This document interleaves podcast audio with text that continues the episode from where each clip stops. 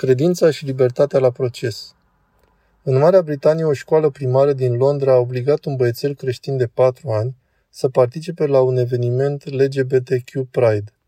Când părinții au dat în judecată școala, susținând că le-au fost încălcate drepturile religioase și parentale, un tribunal central din Londra a decis împotriva lor, iar acum fac apel la această decizie.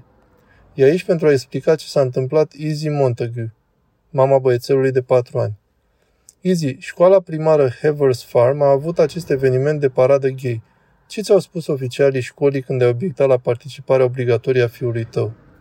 Au spus că el ar trebui să participe, că aceasta e o celebrare a mai multor lucruri, dar ei au echivalat LGBT ca fiind despre egalitate, diversitate și că da, este o adunare la care fiecare copil trebuie să participe.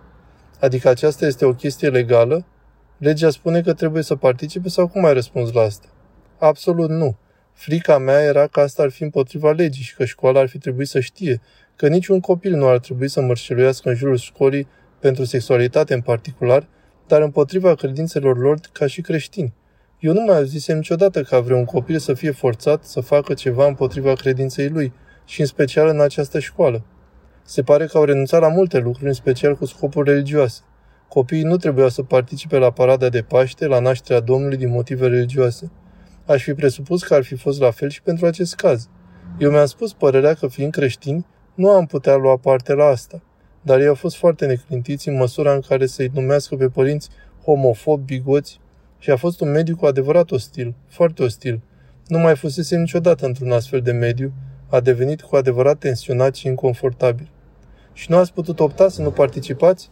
Nu le-au permis părinților să spună nu? Dumneavoastră a trebuit să mergeți sau fiul trebuia să participe? El trebuia să meargă, iar noi a trebuit să mergem ca să știți că mulți dintre părinți noi muncim și am fost nevoiți să ne luăm zile libere de la muncă doar pentru a ne îndepărta copiii de acolo în acea zi. Cred că ceea ce a fost destul de înfricoșător a fost ceea ce s-ar fi putut întâmpla, deoarece știm că nu au făcut un anunț mare referitor la asta. L-au pus pe un blog, așa că este doar pe un blog de școală, fără scrisori, nu au informat părinții. Ce fel de lucruri fac ei la paradă? Judecătorul acestui caz, Chris Latham, a zis că nu a văzut nimic contrar valorilor creștine. Cum am spus, pe parcursul lunii au existat lucruri de genul curcubee, steaguri, curcubeu și încercarea de a distruge aceste stereotipuri de gen și atunci când copiii defilau au fost încurajați să poarte haine colorate.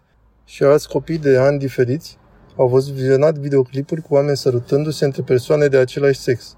Această defilare a fost la sfârșit și a fost practic consumarea tot ceea ce făcuseră împreună și în principiu încurajau ideea marșurilor paradei gay, adică să cânte imnuri gay și să mărșeluiască în jurul școlii. Așa că a fost mai mult decât o paradă. De ce a lăsat judecătorul să hotărască împotriva ta? Ce a spus despre drepturile tale religioase și parentale? Părea să creadă că, adică această școală pusese afișe în jurul școlii cu sunt gay, obișnuiește-te cu asta. Mama și iubita mame egal iubire. Tata și iubitul lui tata egal iubire. El părea a crede că toate acestea fac parte din credințele creștine, că și creștinii cred în asta, că nu e nicio diferență între ceea ce cred creștinii și ceea ce promovează asta. A fost prima dată când am auzit de asta. Am trecut printr-un întreg proces de cult în care am luptat pentru ceea ce credeam. Și a fost o întrebare care mi, s-a, mi-a fost pusă, pe care am spus-o în e-mail. Am spus că nu cred că oamenii din mediile LGBT s-au mai confruntat cu discriminarea cu care se confruntau înainte și că nu prea văd că mai sunt dezavantajați. Și a fost foarte supărat pe mine că am spus asta și m-a întrebat, dar de ce ai nevoie să vezi că sunt dezavantajați? Și am răspuns, dar au deja toate drepturile, ca toți ceilalți. Spuneți-mi un drept pe care nu-l au.